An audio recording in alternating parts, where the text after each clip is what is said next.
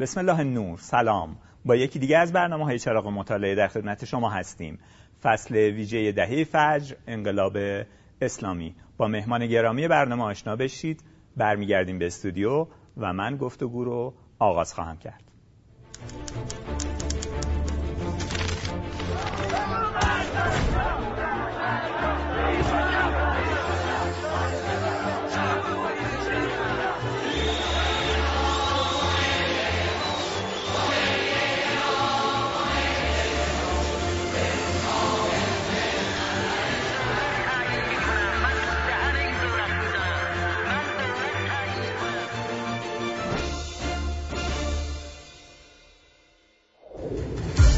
در تعریف جامعه شناختی، هر گونه جنبش اجتماعی توده‌ای که به فرایندهای عمده اصلاح یا دگرگونی اجتماعی بیانجامد، انقلاب نامیده می شود و انقلاب‌های بزرگ به آن دست از انقلاب‌ها گفته می شود که با تغییرات اساسی در حکومت و ساختار اجتماعی یک کشور یا جامعه همراه بودند.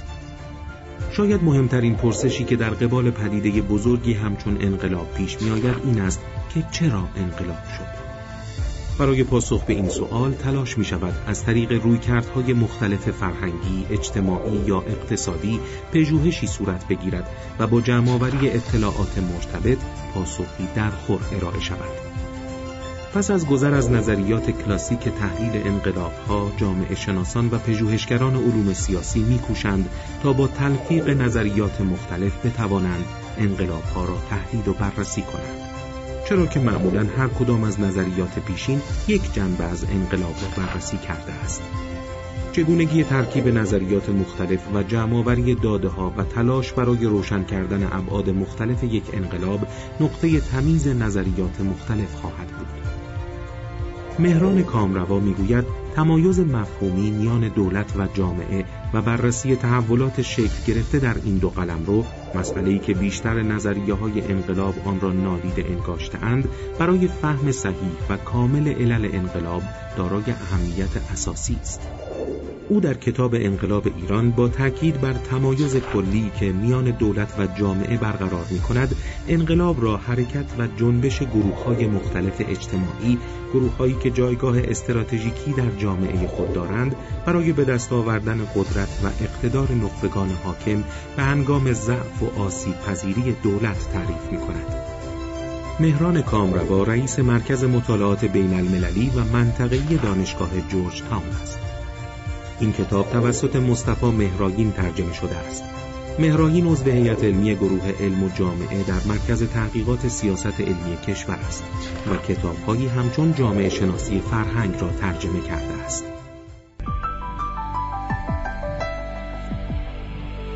آقای مهرائین، خیلی محبت کردید به برنامه ما، تشریف آوردید، قبول زحمت کردید.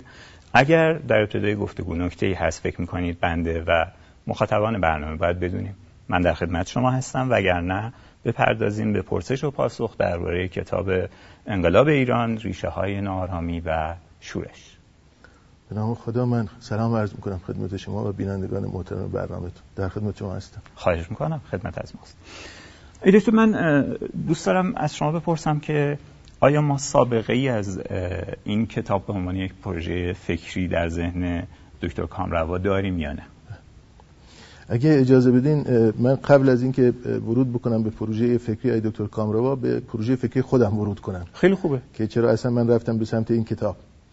ببینید، جامعه ایران که طبعا یه عینیت بیرونی است و وجود داره، مردم توی خیابونن، دارن زندگی میکنن، دارن کار میکنن، ماشین وجود داره، ساختمون وجود داره، مراسم مذهبی وجود داره، مراسم عروسی وجود داره و حوادث متفاوتی که توی زندگی اجتماعی هست.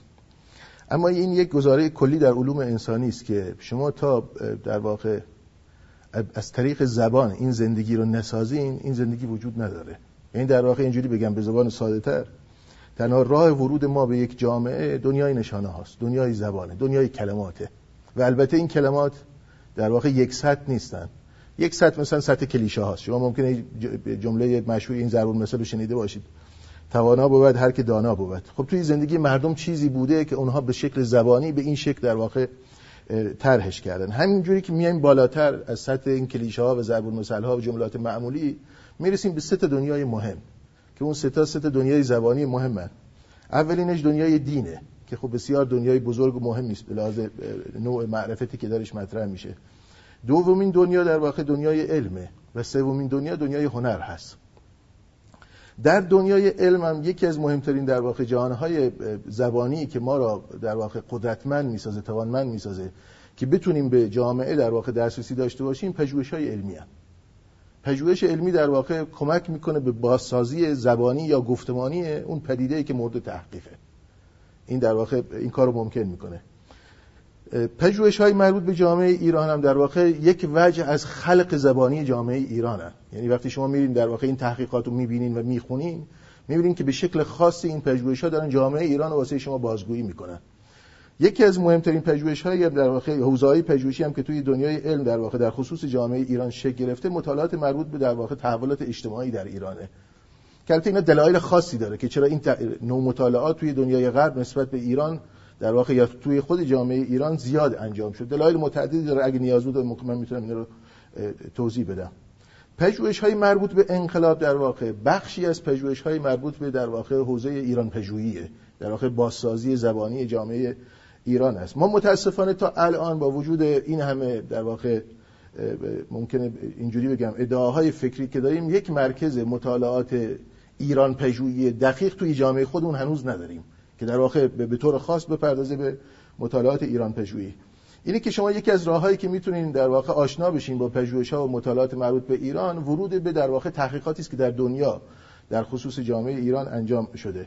این کتاب در واقع شماره یک مجموعه مطالعات ایران پژویی است که در واقع قرار هست نشر کرگدن در واقع این مجموعه مطالعات رو به چاپ برسونه. خب توی بحث انقلاب ایران انواع تحقیقات انجام شده، یعنی به اشکال متفاوت محققان جهان به مطالعه جامعه ایران پرداختن. یه لحظه من گفتگو رو اینجا قطع بکنم، یه سوال از شما بپرسم.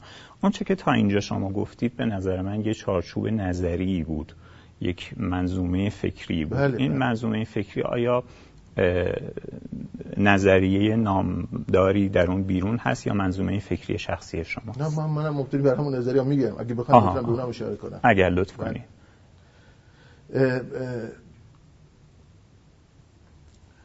مطالعات، این که من این جمله کلی رو گفتم که تنها راه دسترسی ما به جهان زبان هست، این خب طبعا برمیگرده به نظریه‌های زبانشناسی. یعنی در واقع ما توی مطالعات علوم انسانی از دهه‌های 1960 به بعد در بحث علوم انسانی یک چرخشی داریم به اسم چرخش زبانشناختی، در واقع یا یک چرخشی به اسم چرخش فرهنگی در این بحث رو طرح کردن.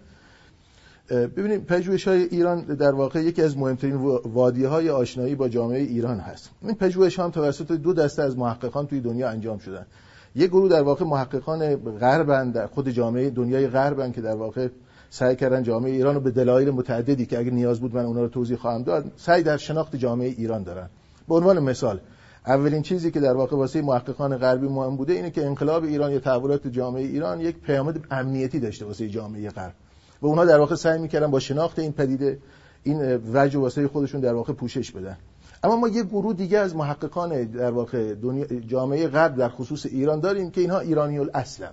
یعنی در واقع ایرانیانی هستند که به دلایل متعدد به تحصیل در دانشگاه‌های غربی پرداختن و در واقع سعی کردن به عنوان رساله‌های دکترای خودشون یا در واقع به عنوان حوزه‌های پژوهشی خودشون جامعه ایران رو انتخاب کنن و در واقع به تحقیق در خصوص جامعه ایران بپردازن. این گروه از تحقیقات در خصوص جامعه ایران و به طور خاص انقلاب ایران انواع و چند دستن، یعنی ما تحقیقات اقتصادی داریم، سیاسی داریم، فرهنگی داریم، تحقیقات اجتماعی داریم. متفکران متعددی هم هستند که چه در گذشته چه الان، به عنوان نمونه مرزاد بروجردی، فرزین وحدت، علی میرسپاسی، همین آقای مهران کامروا، مهمتر از اینها منصور معدل، مایکل، در واقع از خارجی هایی که در خصوص ایران کار کردن، جان فوران، مایکل فیشر، اینا محققانی هستند که حوزه مطالعاتشون انقلاب ایران هست و به طور خاص سعی در تحقیق در خصوص مطالعه ایران و البته یک انقلاب بزرگ دیگه در ایران به اسم انقلاب مشروطه در واقع دارن و با هم دیگه دارن این پروژه رو به پیش میبرن.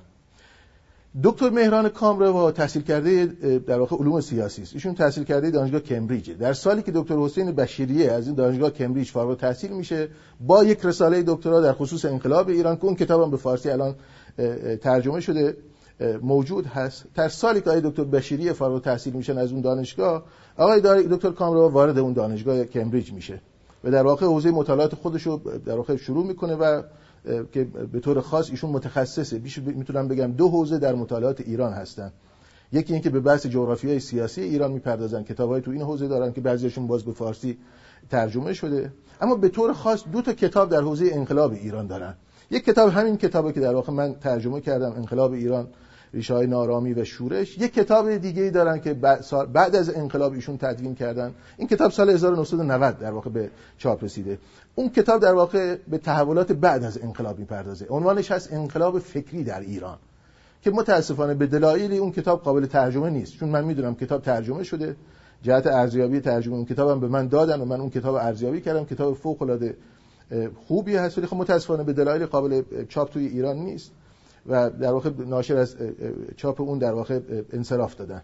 اما این کتاب انقلاب ایران در واقع، این کتاب رساله دکترای دکتر کامروا در دانشگاه کمبریج هست. دکتر کامروا چندین بار به ایران سفر کردن، من به طور خصوصی ایشون رو دیدم، با همدیگه گفتگو کردیم. در واقع این کتاب که میپرسیدم در واقع بحث ایشون این بود که من سعی کردم یک رویکرد تازه‌ای را به انقلاب ایران داشته باشم و به همین دلیل رساله دکترای خودم را در حوزه مطالعات انقلاب ایران انتخاب کردم و در واقع این کتاب میشه گفت به یه نوعی بخشی از حوزه مطالعاتی آقای دکتر کامروا در حوزه جامعه شناسی سیاسی ایران هست که توضیح میدم چرا از لفظ جامعه شناسی سیاسی در واقع استفاده کردم.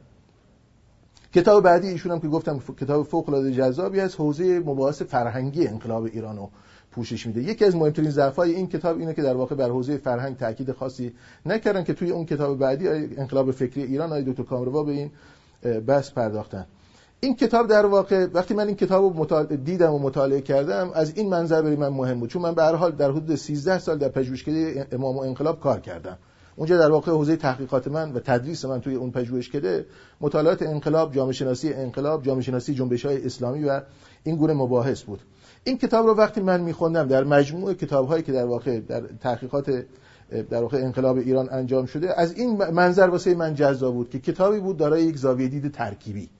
ببینید گفتم ما انواع تحقیقات در خصوص انقلاب ایران داریم. به طور خاص علاقمندی من به واسطه تحصیلاتم علاقمند به حوزه مطالعات فرهنگی جامعه ایران هستم که در واقع محققان زیادی در این حوزه نوشتن. به طور خاص دو متفکر خیلی مهم در حوزه تحقیقات فرهنگی انقلاب، نمونه خارجیش مایکل فیشر هست که دو کتاب جدی داره در خصوص انقلاب ایران و نمونه ایرانیش که در واقع توی آمریکا در واقع کتاب نوشتن به لازه حوزه مطالعات فرهنگی در باب انقلاب ایران، استاد دکتر منصور معدل هست. کتاب فوق العاده جذابی نوشتن، طبقه سیاست و ایدئولوژی درباره انقلاب ایران. اون کتاب با یک ترجمه ضعیف ترجمه شده و به چاپ رسیده. من مجددا اون کتاب ترجمه خواهم کرد تو آینده، چون ترجمه اون کتاب بسیار ضعیف است.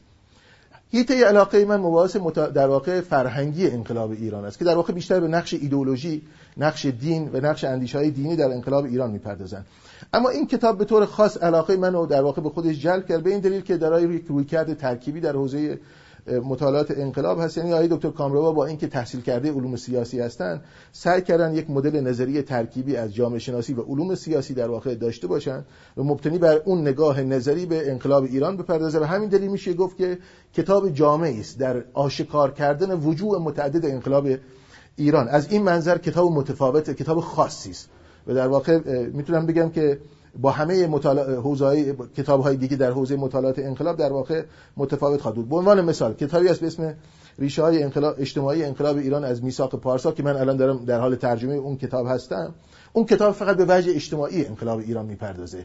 کتاب فرض کنیم مایکل فیشر از مباحث مذهبی به انقلاب، اون به وجه فرهنگی انقلاب ایران می‌پردازه. ما تقریبا تمام بیبلیوگرافی انقلاب ایران رو دوره کردیم ولی هنوز نرسیدیم به اینجا که چطور شما و دکتر کامروا با یک افق ذهنی به هم نزدیک شدید. این فکر می‌کنم مهمه بهش بپردازیم، زمانو از دست ندیم. همونجوری که توضیح دادم من راستش می‌خوام این کتابو انتخاب کردم به دلیل وجه خاص این کتاب، یعنی که این کتاب یک وجه ترکیبی خاص به لحاظ نظری داره و به همین دلیل چون نظریه ترکیبی پشت این کتاب هست طبعاً واقعیتی که مطالعه می‌کنم بسیار واقعی ترکیبی خواهد بود. من اجازه میدید جسارت بکنم بپرسم که اون نقطه قوت این نگاه ترکیبی چی هست؟ یعنی چه چی همون نکته داستان چیه؟ بله توضیح میدم. ببینید توی مطالعات گفتم انقلاب ایران عمده آثاری که نوشته شدن از یک بعد یا یک زاویه خاصی به انقلاب ایران پرداختن. این کتاب گفتم کتابی است از منظر نظری کتاب ترکیبی خواهد بود و طبعا دقت کنیم. ببینید ما یک سوال داریم، این کتاب سوال خیلی ساده داره. چرا در ایران انقلاب شد؟ خب انقلاب ایران به چه دلیل اتفاق افتاد؟ به زبان ساده بگم، به زبان اون لهجه شیرازی چطور شد که ایتو شد؟ دقیقاً همین افتاد که در واقع انقلاب ایران رخ داد. اما در پاسخ به این سوال ایشون سعی کرده یه مقداری پاسخ پیچیده‌تر از دیگران به این سوال در واقع طرح کنه و طبعاً به عنوان یه آدمی میگم که یه تا حدودی استاد روش هم هستم، برای روش تحقیق درس میدم، شما وقتی نظریتتون پیچیده باشه طبعاً اون قصه نظری رو وقتی تبدیل می‌خواید بکنید به قصه تجربی در عالم واقع در خصوص انقلاب ایران، اون موقع واقعیت جامعه ایران و انقلاب ایران را هم پیچیده تر خواهید دید و وجوهی از در واقع تجربه انقلاب ایران که تاکنون در آثار دیگه بهش اشاره نشده توی این کتاب بهشون پرداخته شده. ببینیم مبنای نظریه این کتاب مبتنی بر دو تا کلمه ساده است، دولت و جامعه. این دو تا کلمه هستند که در واقع در مقابل همدیگه آقای دکتر کامروا قرار داده و سعی کرده در واقع بگه که ما در برخورد با انقلاب ایران هم باید در واقع مسئله دولت را تحلیل کنیم. این دولت منظور نظام سیاسی و بر حاکمیت پهلوی است، در واقع دولت پهلوی دوم. و از اون طرف میگه در مطالعه انقلاب ایران باید حتما جامعه ایران اون سالها رو ببینیم که به طور خاص ایشون از دهه 40 شروع کرده جامعه ایران رو توضیح داده و به دهه 50 رسیده و بعدش هم که اتفاق خود انقلاب ایران.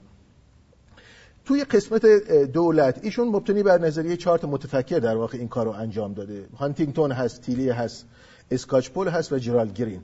به طور خلاصه اگه به زبان ساده بخوام بگم در واقع که چه چیزی دیگه دکتر کامروا داره میگه اینه، به زبان سادهش اینه که دولتی وجود داشت به اسم دولت پهلوی. این دولت ابتدا یک ساختاری داشت که اون ساختار متزلزل بوده. دوم یک پایگاه اجتماعی داشت که اون پایگاه اجتماعی متزلزل بوده. سوم یک نسبتی داشت با جهان بیرون که به طور خاص ایالات متحده آمریکا است. اون رابطه‌ای بود که تأثیر منفی داشت بر نظام سیاسی پهلوی. و نکته آخر این که در واقع شخصیتی وجود داشت در این نظام سیاسی به اسم محمد رضا شاه پهلوی و البته پدر ایشون رضا شاه پهلوی که این دو تا شخصیت به لحاظ ذهنی و روانی وابستگی‌های خاصی به دولت‌های غربی داشتن که طبعاً تزلزل شخصیت ایجاد می‌کرد و مجموعه این اتفاقات در واقع یک دستگاه سیاسی ضعیف را در مقابل ما قرار میده و ناپایدار که می‌تونیم با اینکه به قول خود ایشون میگه اون جمله مشهور در خصوص نظام سیاسی پهلوی بود، یک دولت پایدار در یک فضای خاورمیانه‌ای بی‌ثبات. عملاً این تعریفی بود که از دولت پهلوی می‌شد. ولی آقای دکتر کامروا نشون میده که نظام سیاسی پهلوی نظام متزلزلی بود. این نکته اول. اما اون طرف در مقابل این دولت در درون خود همون ساختار مفهوم دولت یک در واقع کلیدواژه دیگه ایشون داره به اسم مخالفان نظام سیاسی که مخالفان نظام سیاسی رو تقسیم کرده ایشون بر دو دسته، یک گروه روشنفکران هستن و یک گروه هم گروه روحانیت که در تقابل با در واقع این نظام سیاسی قرار داشتن و البته گروه‌های مبارز چپ که در واقع به عنوان همون در ذیل همون مفهوم روشنفکران ایشون طرح کرده. خب میگه در واقع یک نسبتی وجود داره بین دولت‌ها و نیروهای مخالف که در واقع اگر دولت‌ها ساختار ضعیفی داشته باشن و اگر مخالفان اونها فعال باشن و بتونن از تاکتیکا و استراتژی‌های مبارزه‌ای در واقع پیروی کنن که بتونن به این دولت ضربه بزنن، اون موقع دولت در معرض فروپاشی قرار میگیره و جامعه به سمت در واقع تغییر نظام سیاسی حرکت خواهد کرد. این در واقع به طور خلاصه اون دیدگاهی است که ایشون در خصوص مفهوم دولت مبتنی بر اندیشه‌ای که گفتم از متفکران متفاوت گرفته در واقع طرح کرده. در مقابل یک مفهومی داره به اسم مفهوم جامعه. بله ایشون معتقدن ما اگه همه اینها رو بپذیریم که دولت ضعیف بود، مخالفان فعال بودن، اما چه اتفاقی افتاد که جامعه ایران خواستار تغییر نظام سیاسی شد؟ چرا جامعه ایران باید اقبال کنه به نیروهای مخالف؟ چرا باید در پیوند با روشنفکران قرار بگیره؟ چرا باید در پیوند با روحانیتی مثل امام خمینی قرار بگیره و برن به سمت اینکه بسیج بشن و انقلابو در واقع شکل بدن؟ ایشون در دو فصل متفاوت، یک فصل فصلی به اسم تغییرات اجتماعی در این کتاب، یک فصل هم بسیج انقلابی توده‌ای، در واقع سعی کردن نشون بدن خب تا حالا چه اتفاقی در جامعه افتاد که به طور خاص در واقع رفتن به سمت انقلابی شدن و در پیوند قرار گرفتن با نیروهای مخالف.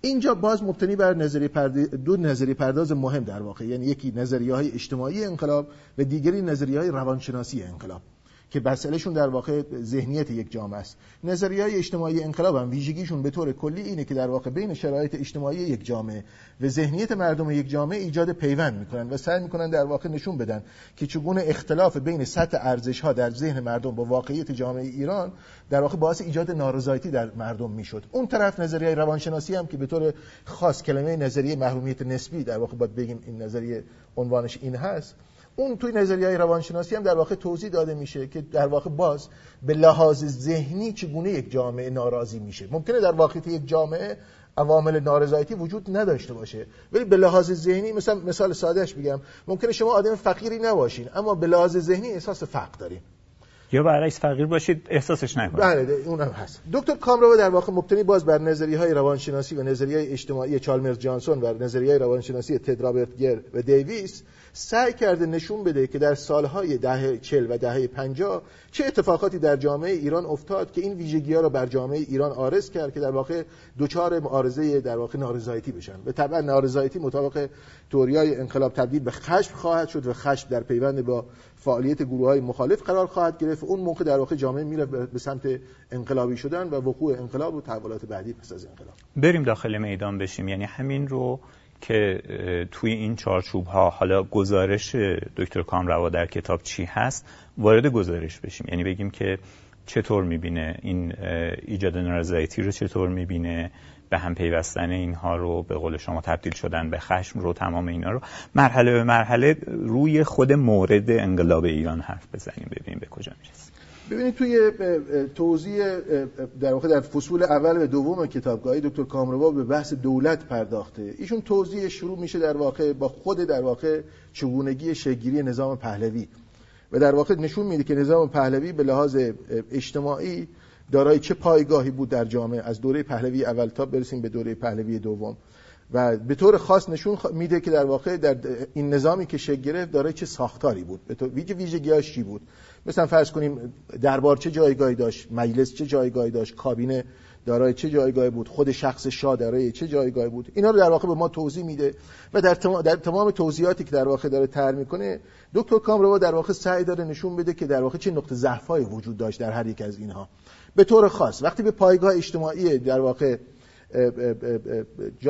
نظام پهلوی میپردازه نشون میده که در واقع اتفاقاتی که نظام پهلوی داشت دنبال میکرد مثل پروژه انقلاب سفید در واقع، یا در واقع خب میدونید که شاه در واقع مهمترین انقلاب خودش رو همون انقلاب سفیدی میدونست که در جامعه ایجاد کرد که در واقع با یک گونه اصلاحات ارضی به طور خاص همراه بود. دکتر کامروا اونجا توضیح میده که چگونه در واقع این پروژه اصلاحات ارضی زمین ساز ایجاد مخالفت در واقع در بین زمینداران در جامعه ایران شد و در واقع زمینداران بزرگ رفتن به سمت دشمنی با در واقع نظام پهلوی. اون موقع چه اتفاق دیگه میفته؟ اون طرف ماجرا اینه که شما در واقع یک پیوند در واقع کلاسیکی وجود داره توی جامعه ایران بین زمینداران و بین روحانیت و به طور خاص وقتی طبقات در واقع زمیندار یک جامعه ناراضی بودن زبانی که برای ابراز نارضایتی خودشون انتخاب میکردن زبان دین بود، میرفتن به سمت روحانیت و از طریق فتواهای دینی در واقع سعی میکردن در واقع نشون بدن مخالفت خودشون رو با اون اتفاقاتی که دولت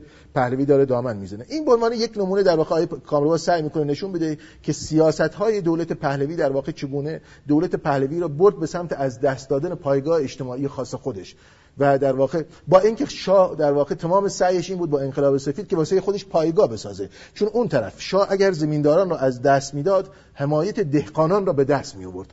اما باز آقای دکتر کامروا نشون میده توی این کتاب در واقع که چگونه هم حمایت زمینداران رو از دست داد و هم نتونست حمایت دهقانان رو به دست بیاره. در گفتگوی اولیه‌ای که با هم داشتیم شما به اهمیت فکت و عدد اشاره کردید، واقعیت‌های بیرونی. ما اعدادی داریم در مورد اینکه انقلاب سفید به طور خاص اصلاحات ارضی که میگید در اون دوره پایگاه اجتماعی زمینداران رو و ثروت اینها رو مورد هجوم قرار داد، چقدر اصلا محقق شد یا چقدر خطر ایجاد میکرد؟ عدد داریم که چند؟ این کتاب انباشته از این توی در واقع فصل سومش که بحث تغییرات اجتماعی هست، این اعداد و ارقام الان من حفظ نیستم که از حافظه، نه میگم در کتاب ذکر شده. کتاب انباشته از این اعداد و ارقام هست که در واقع این استدلال‌های آقای دکتر کامروا رو در واقع مستند می‌کنن به واقعیت تجربی، به واقعیت تاریخی. سوی دیگه بحث دولت در واقع، بحث در واقع خود ویژگی‌های شخصی شاه هست که در واقع به لحاظ روانشناختی ایشون ویژگی‌هایی را عارض دیده بر شخص شاه، به طور خاص بعد از مسئله بیماری شاه و اینکه ایشون در واقع به لحاظ شخصیتی متزلزل شده بود در تصمیم گیری‌هاش، اینو در واقع سعی کرده اشاره کنه. اما بخش زیادی از در واقع این فصولی که به دولت پرداخته مربوط به خود ساختار دولت هست. این در واقع کابینه، دربار، مجلس چگونه در ارتباط با همدیگه قرار داشتن که این رابطه ها رو نشون میده که در واقع چگونه دربار پهلوی انباشته از اختلافات و منازعات مبتنی منافع بود که گاه به شخص شاه هم در واقع به گوش شخص شاه هم نمی رسید، اما این اختلافات رو در واقع موجود در دربار آسیب های جدی به دربار پهلوی زد در فرایند تصمیم گیریش، مثلا به اختلافاتی که بین اشرف پهلوی و برخی از عناصر دیگه دستگاه سیاسی اشاره کرد. اینا رو با جزئیات. یکی از خوبی‌های این کتاب آقای علیانی اینه که دکتر کامروا واسه اینکه این بحث‌ها رو مستند کنه، علاوه بر اون داده‌های آماری که شما در واقع گفتین که وجود داره در باب مسائل مختلف، سعی کرده با استفاده از تکنیک مصاحبه به مصاحبه با در واقع دست‌اندرکاران متفاوت دولت، از ژنرال‌ها و نیروهای در واقع دولت، به مصاحبه با اینها پرداخته، اوضاع سیاسی اون زمان در درون ساختار دولت رو به خوبی مستند کرده. این یکی از ویژگی‌های خوب این کتاب است که در واقع از کتاب‌های دیگه متمایز می‌کنه این کتاب رو. بخش سوم این یعنی به نوعی برای آفریدن کتاب مجبور شدند یک پیکره تاریخ شفاهی محدود. بله، این کتاب کاملا مبتنی بر تاریخ شفاهی است که در واقع خاص خود آقای دکتر کامرواست، گفتگوهای متعدد که حتی برخی از اینها به شکل گفتگوهای محرمانه بوده که توی پینوشتای کتاب هم به شکل همون نوشته شده گفتگوی محرمانه، مشخص نیست با چه شخصی گفتگو شده. بخش دیگه ای از ماجرای در واقع اینا کار سخت نمی‌کنه، یعنی وقتی که گفتگوی محرمانه است چطور میشه راستی آزمایش کرد؟ ببینید خب دیگه این نوع تکنیک‌ها ویژگی‌های بلاز روش‌شناسی، اگه از من می‌پرسین راستی آزمایش چجوری ممکن هست، اینا ویژگی‌های اون نوع تکنیک در واقع دیگه. به عنوان یک تاریخ نگاری که در واقع تاریخ رو نوشته، میشه گفت که این مورد قبوله. اگر دیگران مخالفتی دارن، دیگران باید ادعای مخالفت ترک کنن. خود فرد خودش رو مورد نقد قرار نمیده، میگه من مصاحبه‌مو گرفتم و داده‌های من اینه. اگه دیگرانی میتونن در واقع این بحث رو به نقد بکشن، میتونن اون کتاب اطلاعات رو نقد کنن. قسمت بعدی برمیگرده به ویژگی‌های نظام پهلوی در رابطه با در واقع دولت‌های بیرونی، به طور خاص ایالات متحده و اختلافاتی که در ایالات متحده بین در واقع شورای امنیت ملی در واقع آمریکا، وزارت خارجه آمریکا در واقع و سفارت آمریکا در ایران وجود داشته که چگونه این اختلافات در واقع دولت آمریکا را متزلزل کرد در خصوص گرفتن یک تصمیم قطعی در برخورد با انقلابیون در ایران، که نشون میده چگونه یک گوشه، یک سوی این ماجرا در واقع نیروهایی وجود داشتن در دستگاه خارجه ایالات متحده آمریکا که معتقد به کودتا، سرکوب شدید جامعه ایران بودن، و اما دیدگاه دیگرانی هم وجود داشتن که معتقد به گفتگو با مبارز در واقع مخالفان نظام سیاسی پهلوی بودن و شروع کردن به گفتگو کردن، مثلا به گفتگوهای پنهانی که دولت آمریکا داشته با آیت الله بهشتی و امثالهم. تو این کتاب به خوبی اشاره شده به یعنی که چگونه نمایندگان امام در واقع در حال مذاکره با دولت آمریکا بودن. اینی که در واقع باز این شکافی رو که بین در درون سیاست‌های خارجی ایالات متحده آمریکا بوده رو به خوبی تشریح میکنه که چگونه این باعث شد که شخصیت شاه متزلزل‌تر از اون چیزی بشه که از قبل بود. و اون جمله مشهور رو نقد میکنه که به سفیر آمریکا در ایران میگه شما آمریکایی‌ها از من چی میخواین؟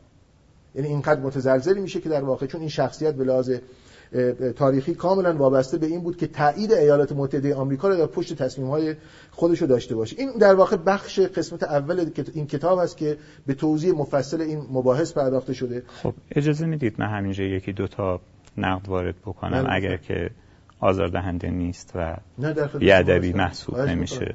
من دوباره رجوع کردم به فصل سوم کتاب، چون جناب عالی فهمیدید تو فصل سوم آمارها ارائه شده. همطور که میدونستم تو فصل سوم آماری در مورد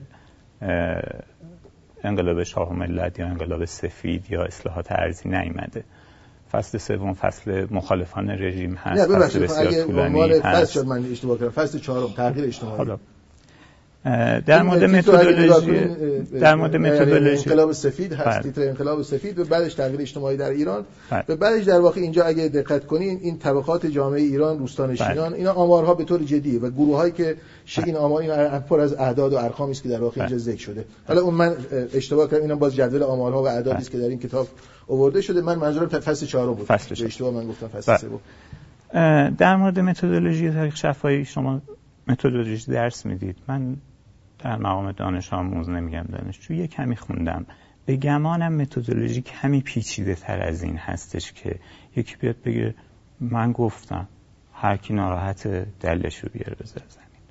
یه کمی متدولوژی پیچیده تر از این هست. ما راههایی برای فکت چک توی روایت داریم و به این سادگی نیست. حالا ممکنه شما بگید که دکتر کامروا اینها رو در کتاب در واقع توضیح نداده، بیرون از کتاب خودش آدم متحدی بوده و همه اینها رو رعایت کرده. منم از شما به عنوان یک راوی صادق قطعاً میپذیرم، اما به نظرم میاد متدولوژی روایت تاریخی و تاریخ شفاهی اصلاً به هیچ وجه چون این نیست که یکی بیاد بگه من مصاحبه‌امو گرفتم، همینه که هست، هر کی هم حرفی داره بیاد بزنه. این به نظرم شایسته کلام شما و شایسته نام دکتر کامروانم. در خدمتتون هستم. یعنی نه اینجوری نیست. بذار من یه توضیح بدم به لحاظ اینکه اصلا اصولا این روش تاریخ شفاهی به لحاظ معرفت شناسی و هستی شناسی مبناش چی است. ببین ما توی علم کاری که می‌کنیم، خب اسلوب کلی علم حاکم بر جامعه علوم اجتماعی جهان و ایران رویکرد پوزیتیویستی است. یه در واقع پدیده اون بیرون هست و ما در واقع سعی می‌کنیم به تحلیلش بپردازیم. فاصله ای هست بین من و اون پدیده. اما تو رویکردهای تاریخ شفاهی در واقع یا رویکردهای پدیدارشناسی به طور خاص که مد نظر شما هست، سوال این نیست که در واقع اون پدیده بیرونی رو من با کدوم رویکرد می‌خوام تحلیل یا نقد کنم. اجازه میدید من خودم بدونم مد نظرم چی هست؟ بله شما میتونین اون رو در واقع بهتر بکنید، هیچ مشکلی نیست. اینکه به من یک برچسبی الزام بشه که پدیدار شناختی اصلا توضیحات خاص خودمون میدونم. میدونم ممکنه شما این باور نداشته باشید، من توضیحات خاص خودمون میدم. ببینید توی در واقع بحث‌های پدیدار شناسی به تحلیل روایت، وظیفه ما دستیابی به روایت زنده از یک پدیده است. یعنی ما دنبال این نیستیم که مبتنی بر استانداردهای علمی مثل اعتبار، روایی و پایایی، اینا ادبیاتی است، ادبیات حوزه پوزیتیویست در واقع. مبتنی بر این مفاهیم در واقع ما حرکت نمی‌کنیم که بخوایم در واقع اعتبار سنجی یا در واقع پایایی سنجی یک گزاره علمی رو در واقع طرح کنیم. شما به دنبال طرح روایت زنده یک پدیده هستید. جسارت من در این مورد پایان نامه نوشتم، ولی و خیلی استفاده میکنم از صحبت‌های شما، ولی کتابو از دست میدیم. نه کتابو شما داشتید، منظورم به طور خاص خیلی خوبی در مورد کتاب گفتید. دانش شما نیست، من دارم دانش خودمو توضیح میدم. ببینید اینجوری بذار توضیح بدم. شما توی این نوع رویکردها مقدم بر علم معتقدین که پدیده‌ها حیاتی داشتن. کسانی که دولت مرد نظام پهلوی بودن در واقع داشتن این دولت رو مدیریت میکردن، داشتن زندگیش میکردن. و وقتی یک محقق وارد گفتگو با این افراد میشه، در واقع درخواستی که از این افراد میکنه اینه که روایت زنده خودتون رو از اون سالهای در واقع حکومت پهلوی طرح کنید. همین گونه که ایشون با مخالفان نظام پهلوی هم مصاحبه‌ای داشته و در واقع سعی کرده اطلاعات خودش رو از اونجا استخراج کنه. این که چقدر روایت زنده این بزرگانی که در واقع شما با اونها مصاحبه میکنین در واقع صادق هست یا کاذب هست، این در واقع قابل تشخیص نیست. این روایت زنده است که طرح شده. این در یک فرایند گفتگویی بین انواع روایت ها مشخص خواهد شد. یعنی دیگرانی هم میتونن مورد مسابقه قرار بگیرن و اونها هم روایت زنده خودشون رو از وضعیت نظام پهلوی یا فعالیت های مخالفان طرح کنن. و مثلا فرض کنیم، مثال دارم میزنم، در خصوص همین در واقع روایت از انقلاب ایران، خب ما کتاب آقای حمید زنجانی، مرحوم حمید زنجانی رو هم داریم. ما کتاب در واقع آقای منوچهری، عباس منوچهری رو هم داریم. تحقیق رساله دکترای خود من در خصوص روایت از روایت روشنفکران در انقلاب ایران است، به طور خاص مرحوم شریعتی، مطهری، بازرگان و امام و امثال اون، اینه که اون روایت هایی که این محقق تر کرده در مقابل روایت های دیگران قرار خواهد گرفت و دیگران در واقع در یک گفتگوی درونی که بین این روایت ها ممکن میشه میتونن صدق و کذب این گزاره ها رو در واقع تعیین کنن. ولی اینکه از آقای دکتر کامروا بخوایم به طور خاص که خب ایشون طبعا مساواشو آورده و مستندم هست و ارجاعات این کتاب موجوده، این که من گفتم بعضی از جاها ارجاع دادن به در واقع مصاحبه‌های محرمانه احتمالاً بنا به درخواست کسانی بوده که مورد مصاحبه قرار گرفتن، یعنی اون افراد کسانی بودن که احتمالاً موافق طرح در واقع روی دیدگاه‌های خاص خودشون یا اسم خودشون به شکل آشکار نبودن. سپاسگزارم. در وسط بحث ببخشید من یه کوچه فرعی باز کردم. برگردیم به کتاب. خیلی جذاب شد برای من اون قسمتی که ما دیگه داشتیم میرسیدیم به جامعه و سازوکارهای اجتماعی. بله، تو قسمت دوم این کتاب آقای دکتر کامروا برای توضیح مفهوم جامعه که جزء مفاهیم کلیدیش هست توی چارچوب نظری، به بحث در خصوص در واقع تغییرات اجتماعی در ایران و به طور خاص بسیج توده‌ای در واقع انقلابی پرداخته. بخش تغییرات اجتماعی این کتاب یکی از جذابترین بخش‌های این کتابه، یعنی در واقع داره به ما توضیح میده که در دهه 40 و 50 مردم ایران چگونه داشتن زندگی می‌کردن. ببخشید در واقع این مقدمه اون کتاب بعدی نیست به نوعی؟ نه، در واقع آقای دکتر کامروا داره به ما میگه که یک سری اتفاقات توی دولت پهلوی افتاد و در بین مخالفان، که به طور خاص مخالفان رو هم به خوبی توضیح داده، در واقع هم گروه‌های روشنفکری و هم گروه‌های در واقع روحانیت. اما در کنار این فعالیت‌ها منجر به انقلاب نخواهد شد مگر اینکه همراهی مردم را به همراه داشته باشه. و آقای دکتر کامروا در واقع داره به ما میگه که خب چه اتفاقی در جامعه افتاد که همراهی کردن با نیروهای مخالف و رفتن به سمت سرنگونی نظام پهلوی. توی کتاب دومی که من بهش اشاره کردم، ایشون در واقع یه چیز دیگه رو طرح می‌کنه، اون فکری رو توی نخبگان. بله، در بین نخبگان بعد از انقلاب، یعنی در واقع پرسش اینه که انقلاب ایران به چه جنبش‌های فکری پس از خودش در واقع دامن زد و این جنبش در واقع و این در واقع گروه‌های فکری چه کسانی بودن، چه آثاری تولید کردن، چه مباحثی رو دامن زدن، که اونجا در واقع آقای دکتر کامروا تو اون کتاب سه تا گفتمان رو طرح میکنه: گفتمان روحانیون محافظه‌کار، گفتمان روشنفکران دینی و گفتمان متفکران سکولار. من گمان که اصلا شاید این تغییرات اجتماعی مقدمه اون بوده که اشتباه کردم. خب نه، نقطتون درست بود به یه معنا. به این معنا درست بود که در همین کتاب هم در واقع آقای دکتر کامروا توی در واقع فصل تغییرات اجتماعی و بسیج توده‌ای انقلابی توضیح میده که چگونه روشنفکران با طرح ایده‌هایی در واقع سعی کردن زمینه‌ساز انقلاب ایران بشن. این ایده روشنفکران در کتاب بعدی دنبال میشه که به طور خاص چگونه حالا در پیوند با جمهوری اسلامی قرار گرفتن. خب همون تحولات اجتماعی رو ببخشید من هی وسط صحبت شما میفرم، همون تحولات اجتماعی رو ببینید توی توضیح تحولات اجتماعی همونجور که توی این فصل اگه خودتون دقت کرده باشین که طبعا این دقت رو داشتین، اگه نگاه کنین آقای دکتر کامروا دست گذاشته بر دو تا مسئله. دلیلش هم در واقع برمیگرده به نوع چارچوب نظری که ایشون انتخاب کرده، یعنی چارچوب نظری ایشون یکون برآمده از نظریه جانسون هست در خصوص شکاف بین وضعیت اجتماعی با نظام ارزشی یک جامعه از یک طرف، و از طرف دیگه نظریه‌های ایشون مربوط هست در واقع به نظریه‌های روانشناسی انقلاب ایران، اینکه چگونه در واقع روان یک جامعه، ذهنیت یک جامعه میره به سمت مخالفت با نظام سیاسی موجود. آقای دکتر کامروا اول سعی کرده در واقع این تغییرات اجتماعی رو توضیح بدن. به طور خاص این تغییرات مبتنی بر مفهوم در واقع انقلاب سفید و اصلاحات ارضی است و نشون میده که در واقع این تحولی که نظام پهلوی در پی ایجاد اون بود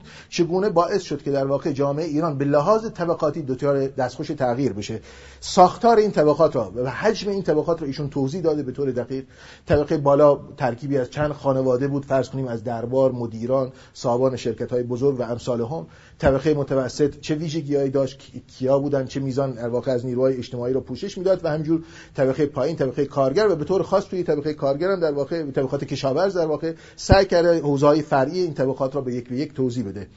اما نکته مهم توی این فصل چیه؟ حالا اینا که در واقع تحولات ساختاری یک جامعه که ممکنه در هر جامعه اتفاق بیفتن، اما نکته‌ای که این که چرا این تحولات این طبقات را برد به سمت نارضایتی، اونجا آقای دکتر کامروا برمیگرده به شکاف بین نظام ذهنی و ارزشی جامعه با این نوع تحولات. به طور خاص ایشون معتقده که بین اون نظام ارزشی دینی که در جامعه ایران وجود داشت، مثال ساده دارم میزنم، میگه و خیلی زیبا اینا رو توضیح داده، میگه شما فرض کنین یکی از مهمترین بخش‌های در واقع مهم اقتصادی جامعه ایران قبل از انقلاب بخش ساختمان بوده. ساختمانسازی و در واقع صنعت ساختمانسازی. میگه خب این نیازمند چی بود؟ میگه نیازمند کارگران ارزان بود.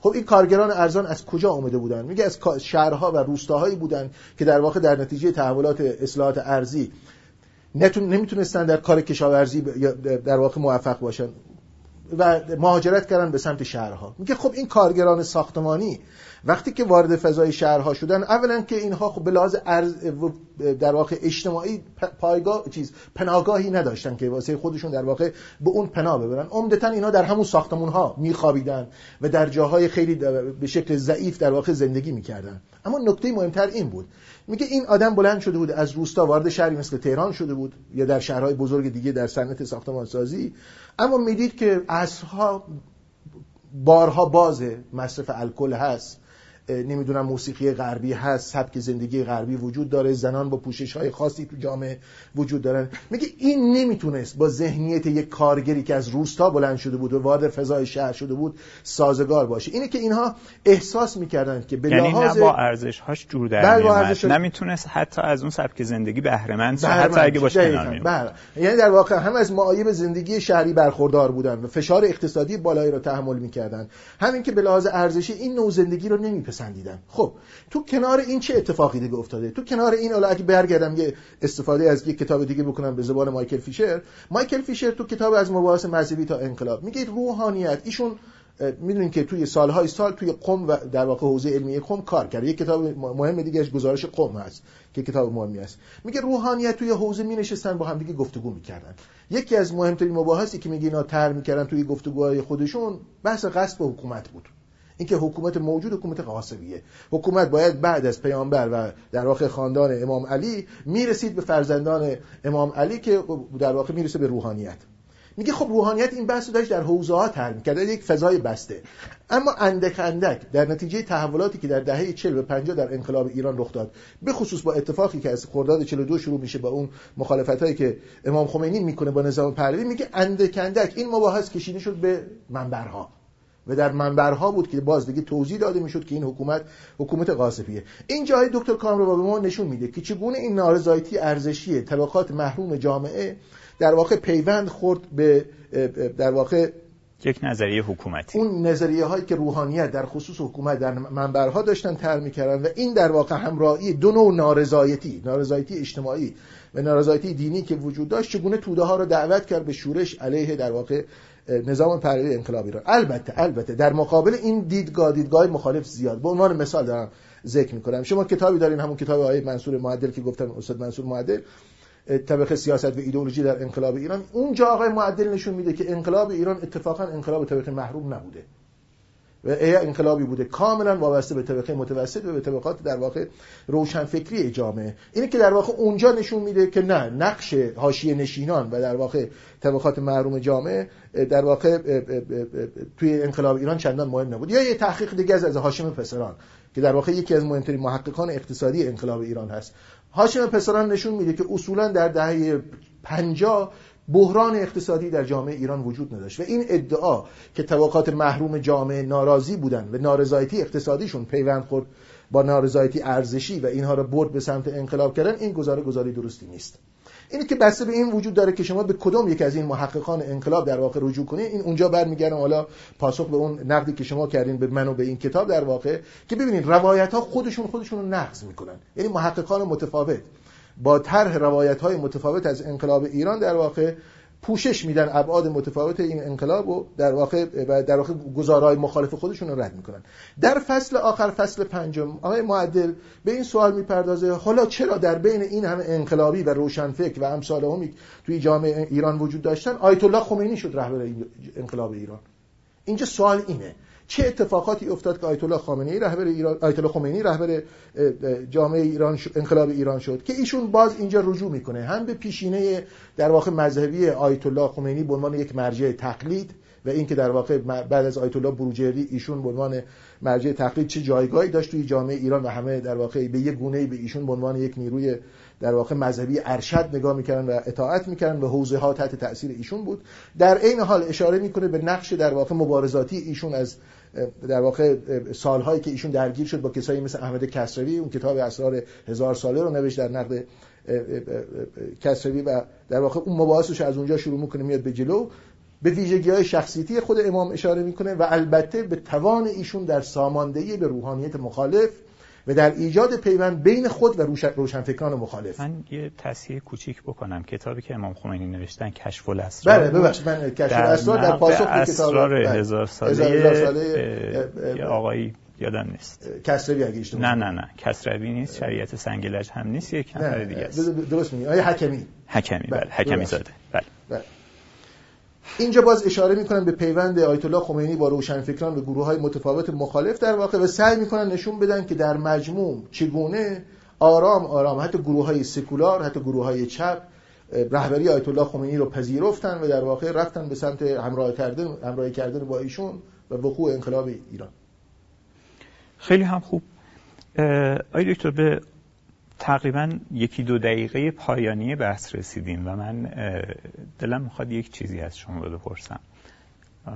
لذت بخش ترین مفهومی که شما در این کتاب پیدا کردید موقعی که میخوندید یا ترجمه کردید چی بود برات؟ خب ببینید من میدونم که کل پروژه براتون جذاب. آقای علیانی واسه من مهمترین چیزی که در واقع اون پروژه‌ای که فکریه که خود من در واقع دارم دنبال میکنم اینه که در واقع چه بر سر ایران گذشته.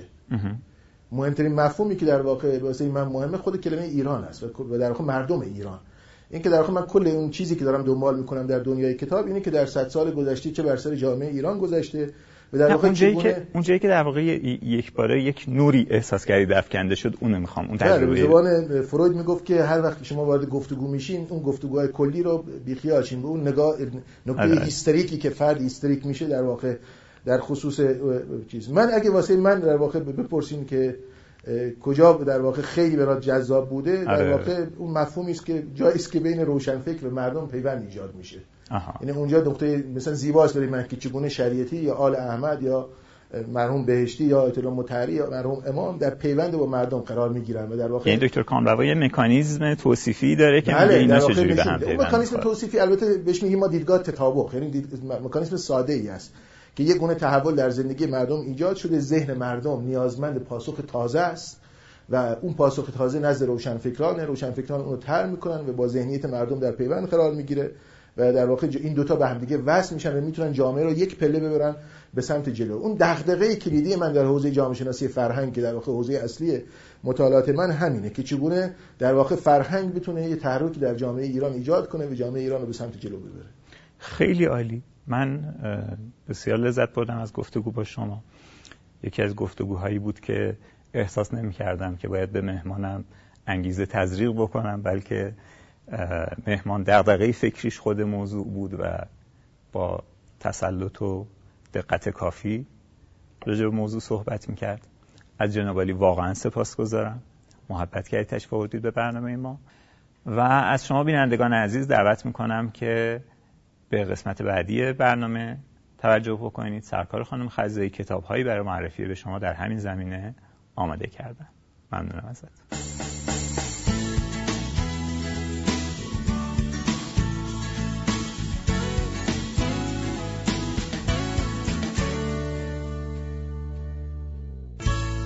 سلام، با یه قسمت دیگه از بخش کتابدار در خدمتتون هستم. ممنونم از همکار خوبم جناب آقای علیانی و مهمان برنامه آقای مصطفی مهرائین. امیدوارم که این گفتگو رو از دست نداده باشید. خب بریم سراغ معرفی کتاب‌ها. اولین کتابی که میخوام معرفی کنم یه کتاب خیلی مهمه و جز معدود آثاریه که برهه زمانی بین دو انقلاب رو از انقلاب مشروطه تا انقلاب اسلامی ایران از حیطه جامعه شناسی سیاسی تحلیل کرده. نویسنده ایرانی الاصل این کتاب سعی کرده تا برخورد سازمان‌های سیاسی و نیروهای اجتماعی رو هم توی این کتاب تحلیل کنه. کتاب ایران بین دو انقلاب نوشته ایرواند آبراهامیان که احمد گل محمدی و ابراهیم فتاحی مترجمین این کتاب هستند و نشر نی در سال 78 این کتاب رو منتشر کرده. اما بریم سراغ کتاب دوم، کتاب انقلاب اسلامی ایران و انفتاح تاریخ. حسین کچوئیان نویسنده کتابه و سوره مهر در سال 91 این کتاب رو منتشر کرده. این کتاب با نگاهی جامعه شناختی و در نظر گرفتن اقتضاعات تاریخی، انقلاب‌های اخیر منطقه و پیوند اینها با انقلاب اسلامی ایران رو مورد بررسی قرار داده و به این سوالها پاسخ میده که ماهیت این جنبش‌ها و انقلاب‌ها چیه؟ آیا واقعاً اسلامی هستند و در پیوند با انقلاب اسلامی قرار دارند؟ و نتیجه بازخوردشون در جهان، به ویژه جهان اسلام، چی هست؟ امیدوارم که این معرفی کتاب‌ها براتون مفید باشه که اگر خواستین یک زمانی توی این زمینه بیشتر مطالعه کنین، بدونین که سراغ چه کتاب‌هایی برین. ممنون که حوصله می‌کنین، برنامه رو تا انتها با ما همراه هستین. قدردان این همراهی و توجه شما هستیم. تا برنامه بعدی شما رو به خدای بزرگ می‌سپارم. الهی که حال دلتون همیشه خوب باشه. خدا نگهدار.